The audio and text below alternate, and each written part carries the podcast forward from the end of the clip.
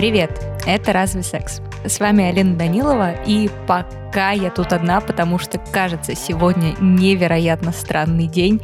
Во всяком случае, Алина Яськова сейчас пробирается через метель к нам в студию, поэтому начнем мы без нее.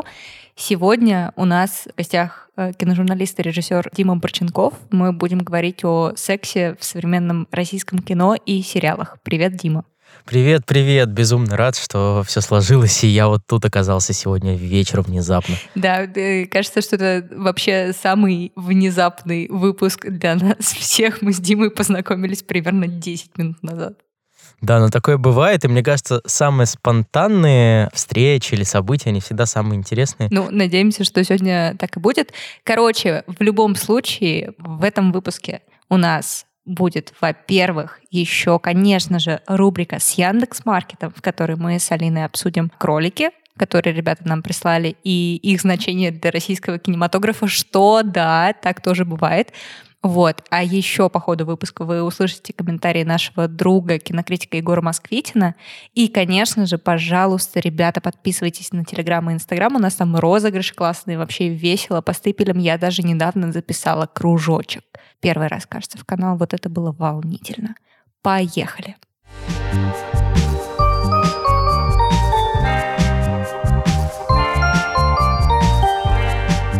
Что вообще хотели обсудить и почему этот выпуск придумался. Мы много с девчонками обсуждали, что, кажется, у нас за последние несколько лет в российских стримингах вышло столько всего про секс. И это, с одной стороны, супер э, радует и, и, и веселит вообще, что секса в кинематографе стало так много в сериалах. С другой стороны, немножко удивляет. В общем, хочется обсудить, э, что вообще происходит, как все это выглядит, и давай, наверное, начнем. На самом деле этот вопрос начал меня занимать примерно год назад, когда на довольно резонансном медиа, который называется Кимки Бабадук, вышел мой текст о поколении Z, к коим я отношусь, и э, сексе. Причем, так как сайт изучает кино и культуру, то оптика там была именно киношная. А, но я немножко высказался вот как раз-таки о том, что немножко а, не, не так, как мне хотелось бы, показывается секс в российском кино. И вот э, у нас такое поколение, которое по результатам различных исследований и в России, ну, в меньшей степени, и за рубежом в большей степени, а, говорят о том, что интерес к сексу у молодых, он как бы уменьшается уменьшается. Хотя я, в принципе, не хотел никого задеть, просто делился своим опытом, своими впечатлениями и, ну, некоторым негодованием, потому что на тот момент э, в российском кино, коли уж мы о нем говорим, э, таким вот главным, что ли, кораблем секса был сериал «Содержанки». Сериал «Содержанки»? Сериал «Содержанки».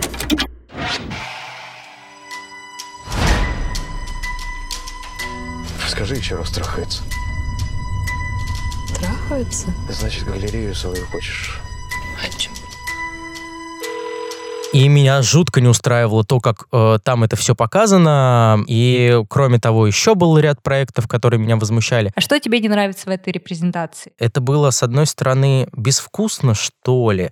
С другой стороны, вот этого секса на экране было много и не к месту. Вот возьмем мы, например, сериал «Сексуальное просвещение», «Половое воспитание» Netflix. К нему можно относиться по-разному, но несмотря на то, что там секса в кадре довольно много, он там, ну, абсолютно органичен к месту и репрезентирует разные сексуальные группы, скажем так.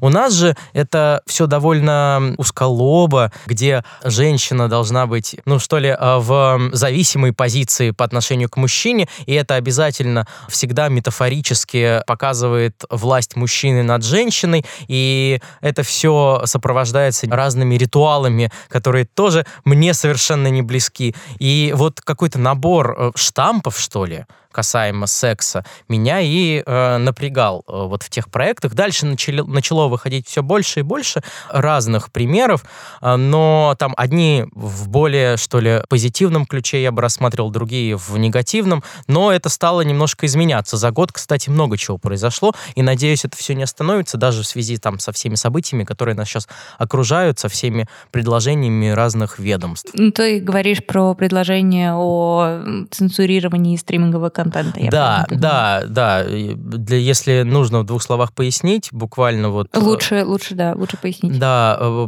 там буквально неделю назад поступило предложение от э, одного из подразделений Роскомнадзора, если не ошибаюсь, о том, что нужно цензурировать стриминговые платформы, и у нас действует, к слову, закон, так называемый закон о гей-пропаганде, принятый в 2013 году.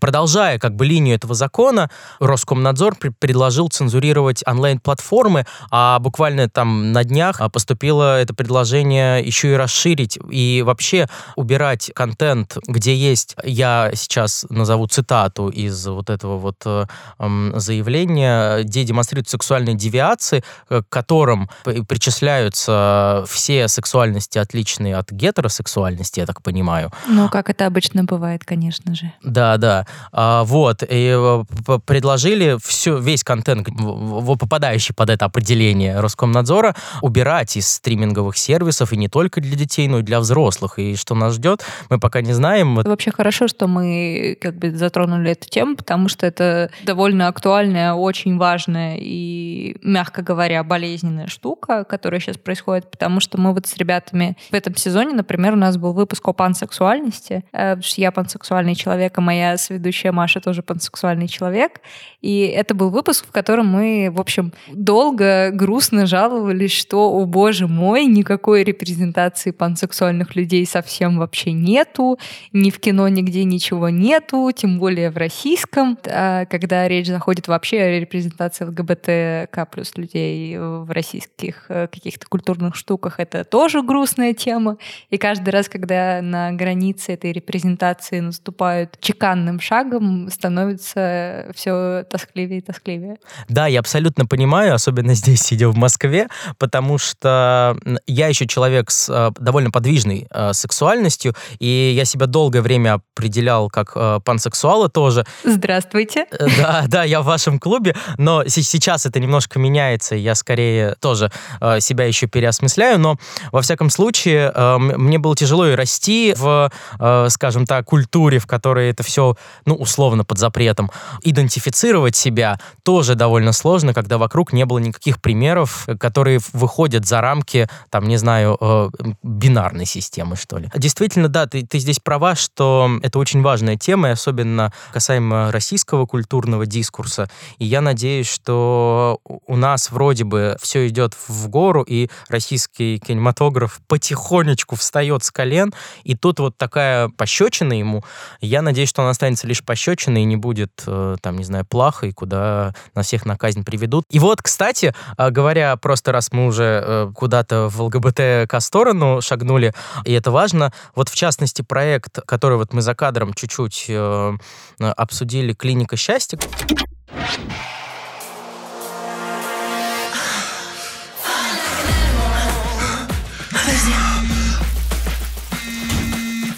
Да, слушаю. Угу, в 9 подъехать в клинику. Хорошо? Он вышел на платформе Кион. А, Вроде бы это история про героиню Дарьи Мороз, которая работает сексологиней, и, казалось бы, в этом сериале должно быть много секса и разного секса, и действительно он попадает под это мое определение, но мы все заметили, когда смотрели, я смотрел его не целиком, а наскоками, а, потому что я посмотрел первую серию, мне также не понравилось, как это было с содержанками, но потом мне коллега пишет, блин, там дальше есть э, гей-линия. Я такой, вау, гей-линия в российском сериале, это интересно. И, и действительно, она начинается довольно интересно. Там один из э, коллег, которого играет, если не ошибаюсь, Артем Ткаченко, он э, гей и пытается, что ли, принять себя в России, пытается и, с одной стороны, встречаться с любовником, с другой стороны, ну что ли, скрывать себя, быть в шкафу, и это все приводит к различным курьезам.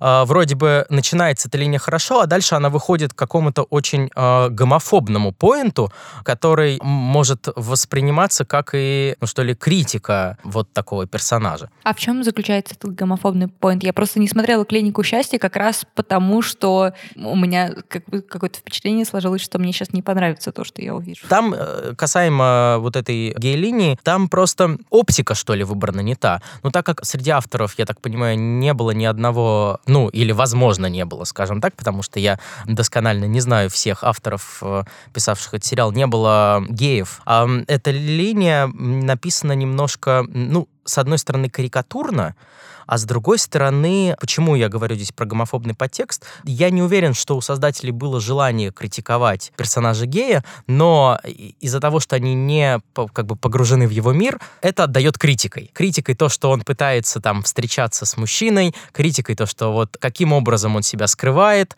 Вся эта линия кажется, ну вот какой-то ущемляющей даже в какой-то степени.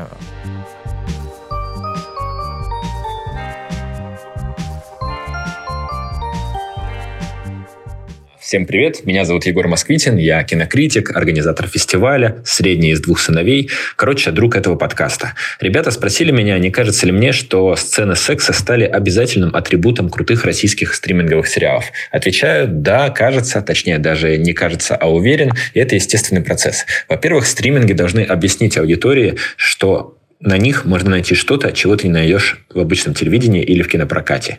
И это, в первую очередь, какие-то табуированные обществом темы, вроде репрезентации сексуальной жизни, вроде обнажения человеческой природы и, как следствие, обнажения человеческих тел. Короче говоря, это все очень важно. Но это временный процесс, потому что со временем секс будет э, на экране появляться только тогда, когда он действительно необходим. И в качестве доказательства этому можно привести эволюцию секса на американском телевидении. В свое время 1972 году телеканал HBO появляется с трансляциями трех видов развлечений. Американского стендапа, американского бокса и эротики. Вот. И эти три его базовые ценности становятся, наверное, фундаментом того, из чего впоследствии вырастет и «Секс в большом городе», и «Клан Сопрано», и «Игра престолов». То есть откровенность, насилие, ирония. Вот. Но со временем HBO от всего этого отказывается. Эротические передачи на этом кабельном канале несколько лет назад перестали показывать. Секса, как мы видим по «Игре престолов», стало гораздо меньше. Например, в первых сезонах «Игры престолов» э, все друг с другом чем-то занимаются. В последнем сезоне это уже остается привилегией Джона Сноу и Дейнерис Таргариен. Хотите вы этого или нет. наша рубрика «Маркет желаний вместе с Яндекс.Маркет». Что, это что, рубрика Яндекс Маркета «Маркет желаний» в нашем подкасте, Алина? Да, это она. Вау. Э, на самом деле я раскрою секрет. Сейчас мы с Алиной, это тот же самый день, но это не та же самая запись, потому что нам пришлось расстаться и встретиться снова, как и всегда. Технически, конечно, у меня уже другой день, потому что время пол второго ночи. Да, у меня все еще тот же самый день. Но это так романтично. Мы в разных местах планеты, но мы можем обсудить секс-игрушки. А конкретно мы сегодня говорим о кроликах. Но для начала расскажем о том, что на Яндекс.Маркете есть доставка во все регионы нашей необъятной страны. А в Москве и Питере даже есть доставка за 1-2 часа и даже ночью. Подожди ну, секундочку. Как... То есть ты, ты сейчас можешь заказать себе, например, лубрикант, и его привезут за час да, я могу сейчас взять и заказать там лубрикант или презервативы, или даже что-то поинтереснее. Вау, слушай, ну я, конечно, завидую, потому что я сейчас нахожусь в месте, где нет нормальной доставки. Завидуем. Так вот, маркет прислал нам солиный кроликов кроликов, прям кроликов. Во-первых, они называются Happy Rabbit. Э, они не просто называются Happy Rabbit, они еще и выглядят как Happy Rabbit. У них уши на клиторальном отростке. Они очень смешно, кстати, трясутся, когда включаешь вибрацию. Я очень заценила идею, потому что мой любимый способ мастурбации вот еще с подросткового возраста был именно как бы зажимать э, клитор между пальцев двух рук ну и как-то там уже двигать, как пойдет. Короче... А тут за тебя это делают маленькие ушки кролика. Ну да, и это кролик. У него же есть еще вагинальный отросток, причем у этого кролика довольно большой диаметр вагинального отростка, по-моему, 4 сантиметра. Короче, чувство, с чувством наполненности тут все хорошо, и ушки э, имитируют вот это вот э, любимое мое действие пальцами так, что прикольный кролик. Но я же правильно понимаю, что там есть моторчик и в отростке тоже? В каждом отростке отдельный моторчик, и есть две кнопки. Можно включать одновременно, можно включать э, по отдельности, можно в процессе какой-то выключать. Но говорим мы про кроликов не просто так. Говорим мы про кроликов, потому что у нас сегодня выпуск про кино. Вот в российском кино знаю только, что в хэппи-энде засветились секс-игрушки. Там даже на пару секунд было показано ново. Вау. Ты просто сказала про хэппи-энд. Но кажется, что игрушки вообще появлялись довольно много в каких фильмах. И я в этом смысле сразу вспоминаю великий кейс фильма «50 оттенков серого», простите, пожалуйста. Но они же тогда еще и сделали даже, кажется, свой бренд. И у них была большая линейка. Так и есть, он до сих пор есть. Иногда эти игрушки попадают в какие-то подборки блогеров, которым я доверяю. И я такая, хм, неплохо. Но мне кажется, что главный кейс про кроликов, он в сексе в большом городе.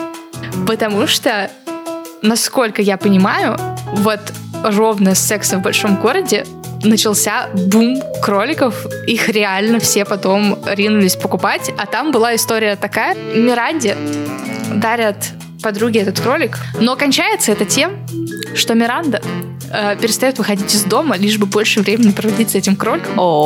И, по-моему, Кэрри приходится ее от этого спасать в итоге и забирать насильно кролик.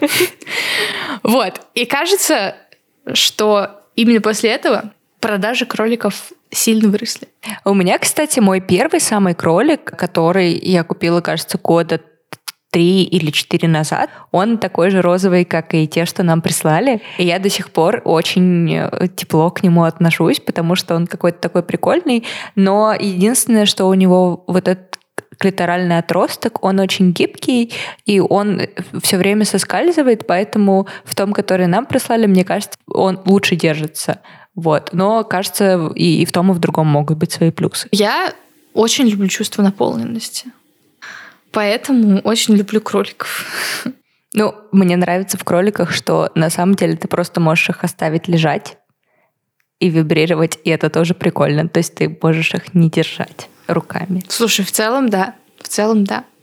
Какие кролики бывают, кроме белых и серых?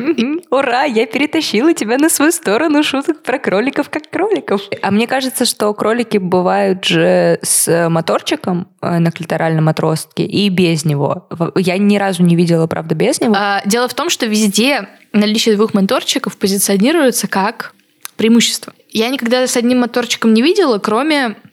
У меня есть мини-кролик.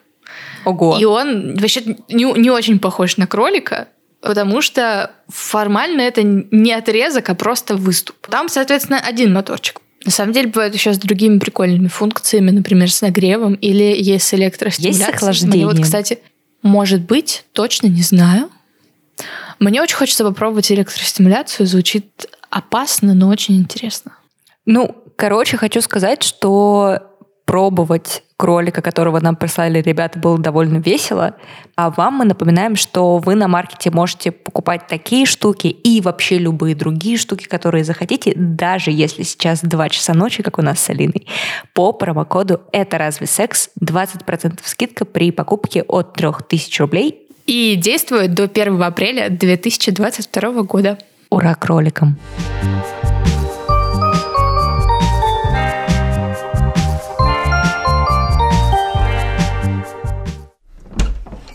Привет, Алина. Алина пришла к нам в студию. Ура! Невероятно. В сериале «Хэппи Энд», помимо всего прочего, есть гей-линия, ну, мне кажется, она такая на интуитивном уровне понимаемая. А, герой замечательного, на самом деле, актера Миша Шамкова. Там это же супер стереотипно тоже. Опять мы видим какого-то карикатурного гея, который манерный обязательно, который обязательно одевается лучше других и сопровождается рядом атрибутов, которым сопровождалась репрезентация геев э, в не самых лучших проектах. Слушай, ну мне, если честно, кажется, что хэппи-энд э, грешит э, тем, что все-таки очень многие и линии, и персонажи довольно картонные в итоге. Давайте здесь на секундочку остановимся и для людей, которые не смотрели «Хэппи Энд», вкратце ага. расскажем, что это за сериал. «Хэппи Энд» — это российский сериал про вебкам. Вот. И он, мне кажется, я могу ошибаться, но мне кажется, что в промо он подавался как э, какой-то проект, который так подноготную открывает. Ну что такое? Ты мне скажи. Сутки у тебя. На этом можно быстро заработать? Это окно, привате, вы там будете один на один, и там, в принципе, крутятся все основные деньги. в целом история... Сейчас будут спойлеры. А, история начинается с того, что главная героиня вместе со своим парнем ну, участвует в наркоторговле, они работают курьерами, и как раз-таки им нужно дать взятку, выкуп за ее парня. С этого начинается ее путешествие в вебкам, и заканчивается сезон тем, что как бы она впала на съемки порно. Здесь вебкам мне кажется, снова приравнивается к чему-то очень плохому. То есть вот как бы наркотики, вебкам, порно, все стоит в одном ряду, и снова как будто вот эта вечная история о том, что это какое-то дно, на которое ты спускаешься и с которого как бы сложно выбраться. Я до конца не э, сложил свое отношение к вебкам-индустрии в целом, и, соответственно, репрезентация вебкама здесь у меня тоже такой вопрос на подвисе, скажем так. Поэтому мне было довольно сложно относиться ко всему проекту в целом. Но если говорить о кинематографической составляющей, о драматургии, как э, работают персонажи, то это как раз-таки один из э, немногих хороших примеров в каком смысле. Да, там э, есть карикатурный гей, карикатурная подруга, есть карикатурная мама, которая идет в вебкам, потому что у нее денег нет. Все это довольно карикатурно, но путь главной героини, если мы рассмотрим, его рассмотрим без участия вебкама, а как героини, то он существует. И в этом смысле э, меня вся эта история порадовала. Слушайте, я, знаете, еще про какой фильм вспомнила? В этом году выходил выходил э, довольно абсурдно-комедийный фильм с Александром Палем в главной роли, который назывался «Глубже». Глубже, глубже. Мы с женой смотрели это потрясение. Как Тарковский, только интересно. Весь мир ждет от секса глубины. Когда мы с бабушкой впервые увидели ваше порно, я сразу понял, это круче любого стартапа. Я же просто порно снимаю. Не просто, а глубокое порно. Я его смотрел. Фильм, рассказывающий историю режиссера театрального, которого выгоняют из театра, и он идет снимать порно, но русское порно с сюжетом, с глубиной, с драматургией, с развитием персонажей. И, в общем, все шутки э, и комедийные элементы этого фильма, они построены на том, что он привносит в порно, в общем, такие вот глубинные истории из Достоевского с какими-то осознаниями себя, страданиями и всем таким. На самом деле это жутко интересное кино, на мой взгляд, но просто погибшее э, само в себе, потому что вот эта линия с тем, что он из порно делает как бы что-то глубокое, кавычки, она заканчивается в середине фильма. И дальше да, начинается, э, начинается какая, какой-то просто поток каламбуров, коротких метров, что ли, и про президента, и про телевидение, и про театр русский. И э, тем самым ты немножко теряешься, о чем вообще кино, почему э, вот такая завязка, довольно любопытная с комедийной точки зрения, как минимум, а она тонет в потоке просто историй, которые ты в голове все удержать не можешь к концу просмотра. Ну, слушай, Дим, я просто его пошла смотреть сразу, как он вышел, потому что я большая фанатка Александра Паля, вообще глобально, э, но у меня тоже сложилось впечатление, что это немножечко история про то, что был придуман классный хай-концепт какой-то интересный, и он закончился, не, не нашлось какого-то решения, в общем, куда все это развивать и куда оно вообще движется, и главное, зачем. Ну, давайте, может быть, обсудим какие-нибудь кейсы, уже чтобы совсем не грустить, которые показались нам хорошими, с точки зрения репрезентации сексуальности, если такие были? У меня есть, в принципе, тоже, но такой спорный поинт. Давай, как... давай начнем. Приноси в студию, Алин. Я? Я? Я? Ну ладно. Да. В общем, у меня очень странная история. Мне больше всего э, секс понравился в сериалах, которые не про секс. у меня был летом запой. Я смотрела не знаю, штук, наверное, семь русских сериалов просто подряд. И что меня удивило, то, что есть сериалы про секс, как бы, которые мы уже обсудили, и там как будто все ну, не очень. Хотя есть заявка на то, что вот мы подняли эту важную тему. А, а есть сериалы не про секс, но там как будто лучше, мне, мне, по крайней мере, больше понравилось то, как э, секс изображен. Там это пищеблок, и это за час до рассвета. За час до рассвета. За час до рассвета. В городе орудует преступник по кличке Клещ. Гитлер среди уголовников. Страшный черт. Налеты на сберкассы, склады, магазины. Везде горы трупов. Тут один выход. Надо внедриться в банду. Конечно, разведка. О, за час до рассвета, да. Слушай, но за час до рассвета... Я, мне в- кажется, я знаю, про какую сцену ты говоришь. А я не стал смотреть сериал, извините. Почему? А, но мне он показался просто, так как он выходил параллельно на more.tv и на НТВ, кажется. Мне показался он просто типичным мылом, а еще мои все коллеги говорили, что это прям калька с Peaky Blinders, с «Острых козырьков», и я такой, Там ну... есть такое ощущение я- местами, но стилистическое, не, не драматургическое. Слушай, ну он вообще странный, но вот секс там хорошо показан. Вот, кстати, я вспомнил сериал «Трудные подростки». Сериал «Трудные подростки». Сериал «Трудные подростки». Походу тебе второй срок дали. Он из них хуже уже никого не сделал. Твою мать! Вы из какой группы? А, Б, АУМ! Да. Извините. А, И мне кажется... Моя любовь просто. а, Я тоже жутко люблю этот сериал. А, Я здесь тоже сейчас уже немножко не объективен. Как раз я тут начинал с того, что я кино начал снимать. И вот в моем первом фильме снимался один из актеров из «Трудных подростков». Свят Рогожан, рыжий Никита, у которого в третьем сезоне там с его девушкой в жизни, с Милой, в третьем сезоне у их персонажей тоже любовная линия, скажем так. Они что, встречаются? Да, в жизни тоже встречаются, живут вместе. просто. Извините, я не знала. Блин, они такие клевые. Да, да, очень клевые. Э, И актеры оба... Дайте пофангерлить, пожалуйста. И актеры очень классные, и закончили одну мастерскую Константина Райкина. Вот. а, Но, возвращаясь к самим, к самим трудным подросткам, а, мне кажется, что вот там секс, особенно вот сейчас в третьем сезоне, я просто сейчас его смотрел, и у меня а, свежие воспоминания, как раз-таки вот в сценах, там, не знаю, а, у Милы со Святом или в сценах а, у главного героя, а он там вот какой-то опять, что ли, честный. Да, там, там чувствуется вот эта жизнь. Там чувствуется, что это не про то, что я тебя завоевал, и поэтому сейчас ты встанешь на колени, и мы будем заниматься оральным сексом на моих условиях. Там э, это ощущается как какая-то форма коммуникации между людьми, э, в которой они оба имеют право на голос, в которую они оба вовлечены в равной степени, и, может быть, даже если там происходят какие-то штуки про передачу власти, э, они происходят не по умолчанию, а потому что сейчас всем так окей. Да, да, и вообще там с точки зрения репрезентации поколения, например, тоже очень удачный сериал, на мой взгляд. Чего не хватает, это только ЛГБТ плюс темы, но ее по понятным причинам там нет. Алин, ты пропустила, мы вначале много обсуждали про... э, это Тоже опять я вставляла две копейки про репрезентацию пансексуалов, про ее отсутствие и вот это вот все. На самом деле, такие примеры, как подростки, это они обнадеживают, что ли.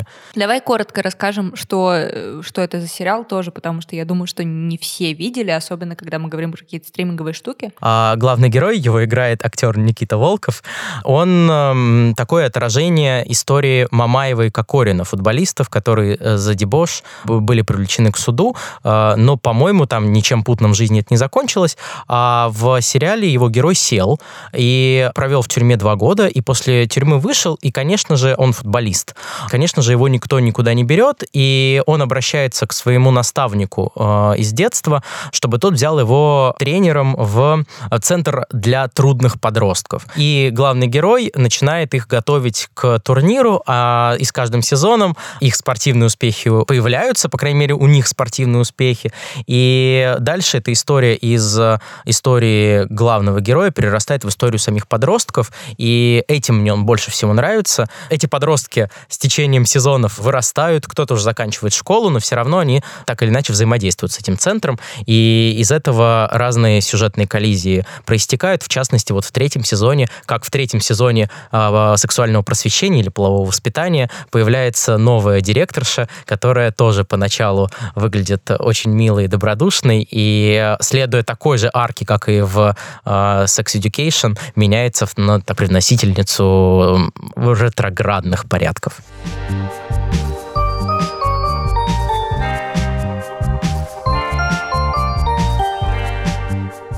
Второй вопрос от ребят звучит так. Что изменилось в репрезентации секса в российских сериалах за последние пять лет?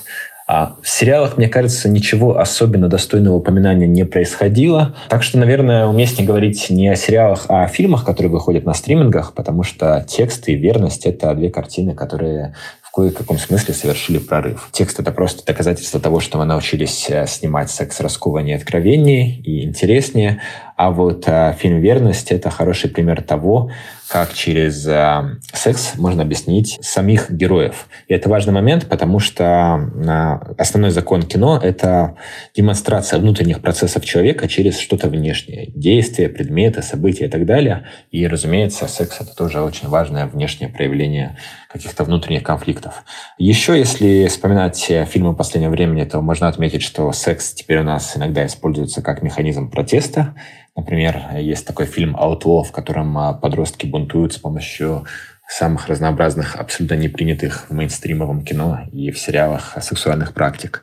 Секс у нас э, иногда может быть механизмом поиска себя героем. Это, например, фильм «Герда», который вышел а, почти одновременно и на стриминге, и в прокате.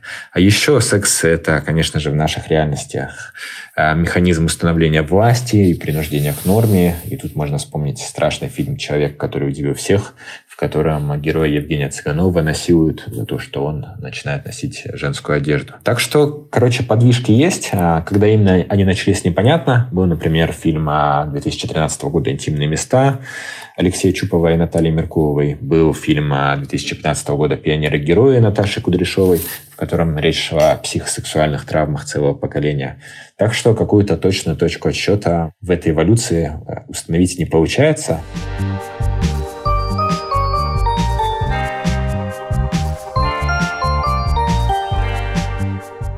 Да, давайте тогда обсудим еще медиатора, потому что кажется, что, во-первых, это был прям очень-очень громкий запуск, и медиатора, я знаю, многие любят, и в частности наша сведущая подруга Маша очень любит медиатора. Вы же специалист по психологии террористов. Андрей Павлов, он будет заниматься вашим вопросом. Мы должны убедить вашего брата продать акции вашего отца. Какого черта вы творите? Просто доверитесь мне. И там, например, есть такая довольно удивительная ЛГБТ-линия взрослой героини, которая, в общем, не вполне однозначно положительный персонаж, но э, она всячески борется за то, чтобы жить жизнь э, так, как она хочет, и любить э, девушку довольно молодую, с которой ей классно. Чего вы об этом думаете? Я не смотрела «Медиатор», поэтому просто передаю микрофон. А я еще внезапно тоже не смотрел сериал «Медиатор». Просто у меня с ним довольно странная история. Вот ты, Алина, говоришь, что только положительные, а вокруг меня были исключительно негативные какие-то в том, что там главный герой супер токсичный, что все происходящее довольно натянуто. И я даже не, не стал пытаться смотреть его. И сейчас для меня открылся новый мир, особенно учитывая, что там есть ЛГБТ-героиня. Да, там есть ЛГБТ-героиня, причем так такая довольно крутая, ну, в смысле, у нее там такой мощный персонаж, она женщина, которая все разруливает, и в какой-то момент довольно скоро мы про нее узнаем, что она э, у нее отношения с молодой девушкой тоже самостоятельной, самодостаточной и, и крутой. И вот они как бы вдвоем друг друга любят, но, очевидно, вообще скрывают это от всех окружающих. У меня вот какая мысль родилась, а, пока ты рассказывала про медиатора, а, что, к сожалению, пока ЛГБТ скажем так, контент э, ЛГБТ-линии, они немножко вытеснены куда-то в нишевую э, сторону. Что я имею в виду? Вот у нас есть какие-то способы разговора со зрителем, которые, там, не знаю, не должны быть коммерчески успешными или не должны получать поддержку Минкульта. В частности, есть, например, короткометражное кино. И мне вспомнилось просто, когда ты начала говорить про ЛГБТ-героиню, вспомнилась история с э, фильмом «Плохая дочь» Светланы Сигалаевой. Его показывали если я не ошибаюсь, на кинотавре, но история была довольно громкая. А, это крепко сделанная драма. С одной стороны, история про камин в семьях в российских и про принятие родителями а, своих детей, и довольно не а, карикатурно сделанная, при этом не порицающая э, ЛГБТ детей. А с другой стороны, это история про отношения между двумя девушками и про сцену секса. Опять же, там есть сцена секса, и, на мой взгляд, она тоже довольно честно сделана, не хуже, чем в «Трудных подростках». То есть мы сейчас себе поставили галочку и подумали, что нужно посмотреть это. Если будет время, обязательно, я думаю. Мне, мне правда понравилось это кино. И... Давай повторим название, чтобы сейчас зафиксировать. Да, фильм называется «Плохая дочь». Э, режиссерка Светлана Сигалаева.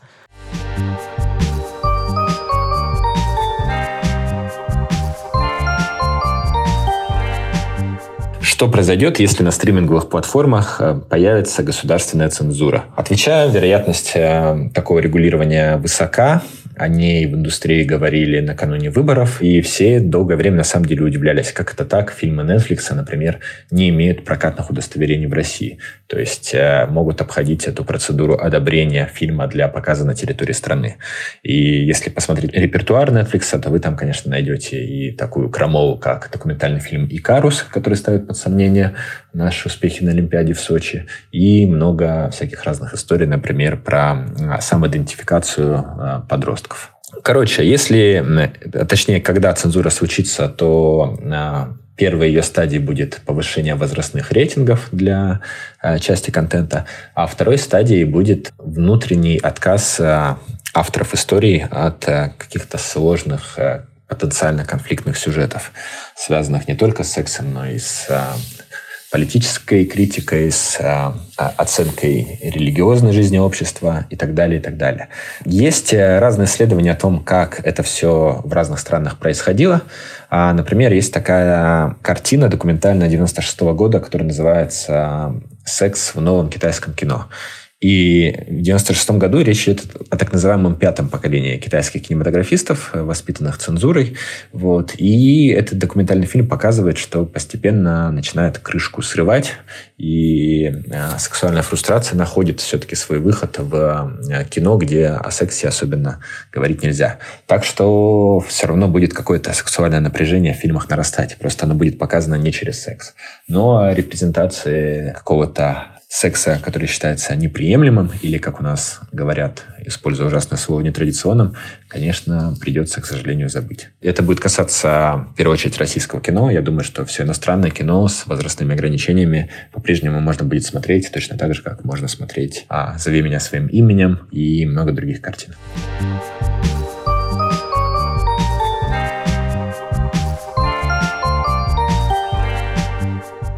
Ну чего, давайте подведем какой-нибудь итог кратенький. Можно мне сказать, да? Да, я думаю, да. На самом деле, вот мы много примеров приводили, и моя вовлеченность в российское кино скорее заставляет огорчаться, и все эти новости заставляют огорчаться, но при этом мы находим положительные примеры, что очень круто, и при этом мы можем смотреть в будущее, и есть молодые кинематографисты, которые уже, там, не знаю, представители поколения Z, которые по-другому относятся к любым вопросам репрезентации, что тоже заставляет э, меня смотреть с надеждой на российский кинематограф, а несмотря на все вот эти негативные моменты. Ну и кроме того, уже взрослые люди э, становятся все более открытыми. Я, например, жутко жду фильм э, Кирилла Серебренникова, следующий про Чайковского, который был, э, собственно, геем, а личной жизни которого в школьной программе всегда умалчивают. Это как у меня была забавная история с музеем кино. У нас есть в Москве музей кино, в ВДНХ он находится,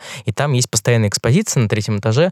Это квартира, собрание из разных квартир Сергея Эйзенштейна, великого русского режиссера, режиссера, и ты вот изучаешь всю его жизнь от рождения там до глубокой, ну не хочется говорить старости, но до взрослости, скажем так, до его там 40 лет, например. Зрелости. Зрелости, да, спасибо за прекрасное русское слово. И ни одного слова про его личную жизнь. А мы знаем, и есть фильм Питера Гринуэя об этом, а, что он был, э, если я не ошибаюсь, геем. Подожди секундочку, что? Эйзенштейн? Да, а, ты не знала, да? Я не знала, может, нет. Это, может быть, ты, это секрет, ты не шутишь. секрет Пол, Полишинеля. вот, собственно, фильм э, Гринуэя про Эйзенштейна как раз о его романе с э, мужчиной и о том, что вот эта часть его личной жизни и вообще личной жизни, она всегда умалчивалась. Но, в частности, Чайковским это вроде бы э, общепризнанная информация. И почему я это все начал? Потому что вот есть такие фигуры большие, которые сделали значительный вклад в российскую, не только кино, в российское, э, в российскую культуру, музыку, неважно. Их не смогли запрятать куда-то далеко, но вот их э, сексуальность э, прятали. И я надеюсь, что Кирилл Серебренников все-таки открыто скажет о каких-то вещах, которых, которые раньше умалчивались. Небольшой комментарий, так сказать, из оптики ведущей подкаста про секс. Интересно, ну, ну, то есть дело в том, что когда мы говорим вообще-то о том, что у мужчины был роман с мужчиной, мы не знаем, гей он или это какая-то, или он бисексуал, Вот, я- я- пансексуал, я об или какая-то типа другая миллион пограничных сексуальностей. Очень интересно, что обычно э, мы такие типа, а что он гей? То есть мы все равно бинарно начинаем использовать. Да, это, это на самом деле, э, я себя тоже часто ловлю на мысли о этой бинарности, но если я не ошибаюсь, Чайковским у него не было фактов э, отношений с женщинами. И вообще, на самом деле, с историческими личностями очень сложно. Особенно в, в России, когда открыто никто ни о чем не говорил, или по большей части не говорил. И вот мы можем сказать, да, что он гей, но давайте скажем так, не гетеросексуальный человек. Так же можно сказать?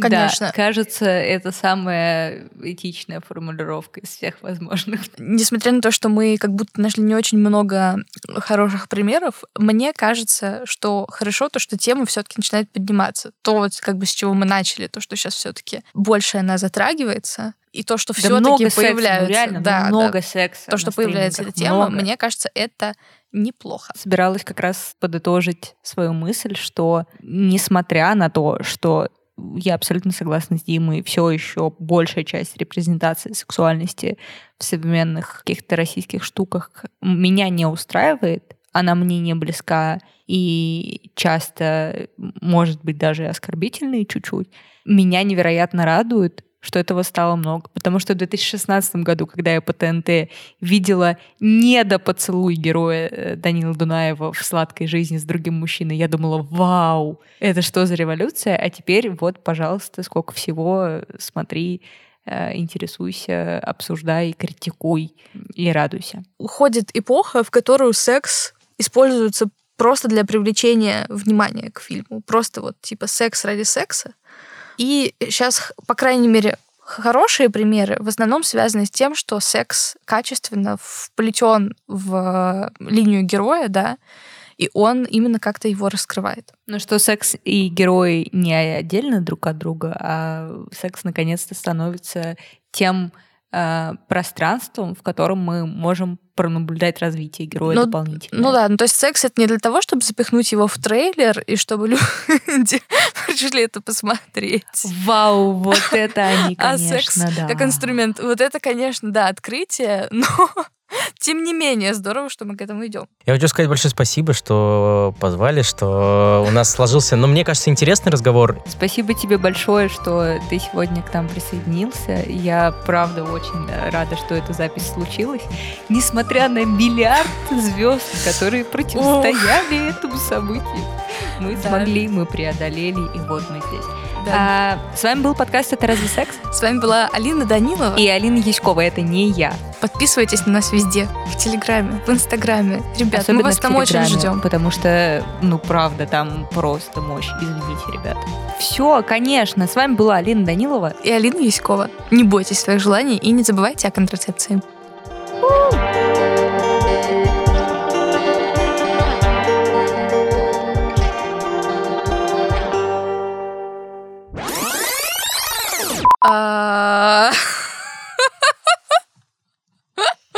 Здравствуйте, Алина. Добрый вечер. Да. Хочешь, я все скажу? Нет. Ладно. Просто все спойлеры А, да. задаешь с Да. козырей. Я, Да. я думаю, что нам нужен будет спойлер в начале выпуска о том, что Да, но все мне- спойлеры века здесь. Но у него был роман с э, человеком, когда он с ним... э, с человеком, все, роман с человеком. Ну, просто на украинский. Ты просто на украинский перешел, все нормально.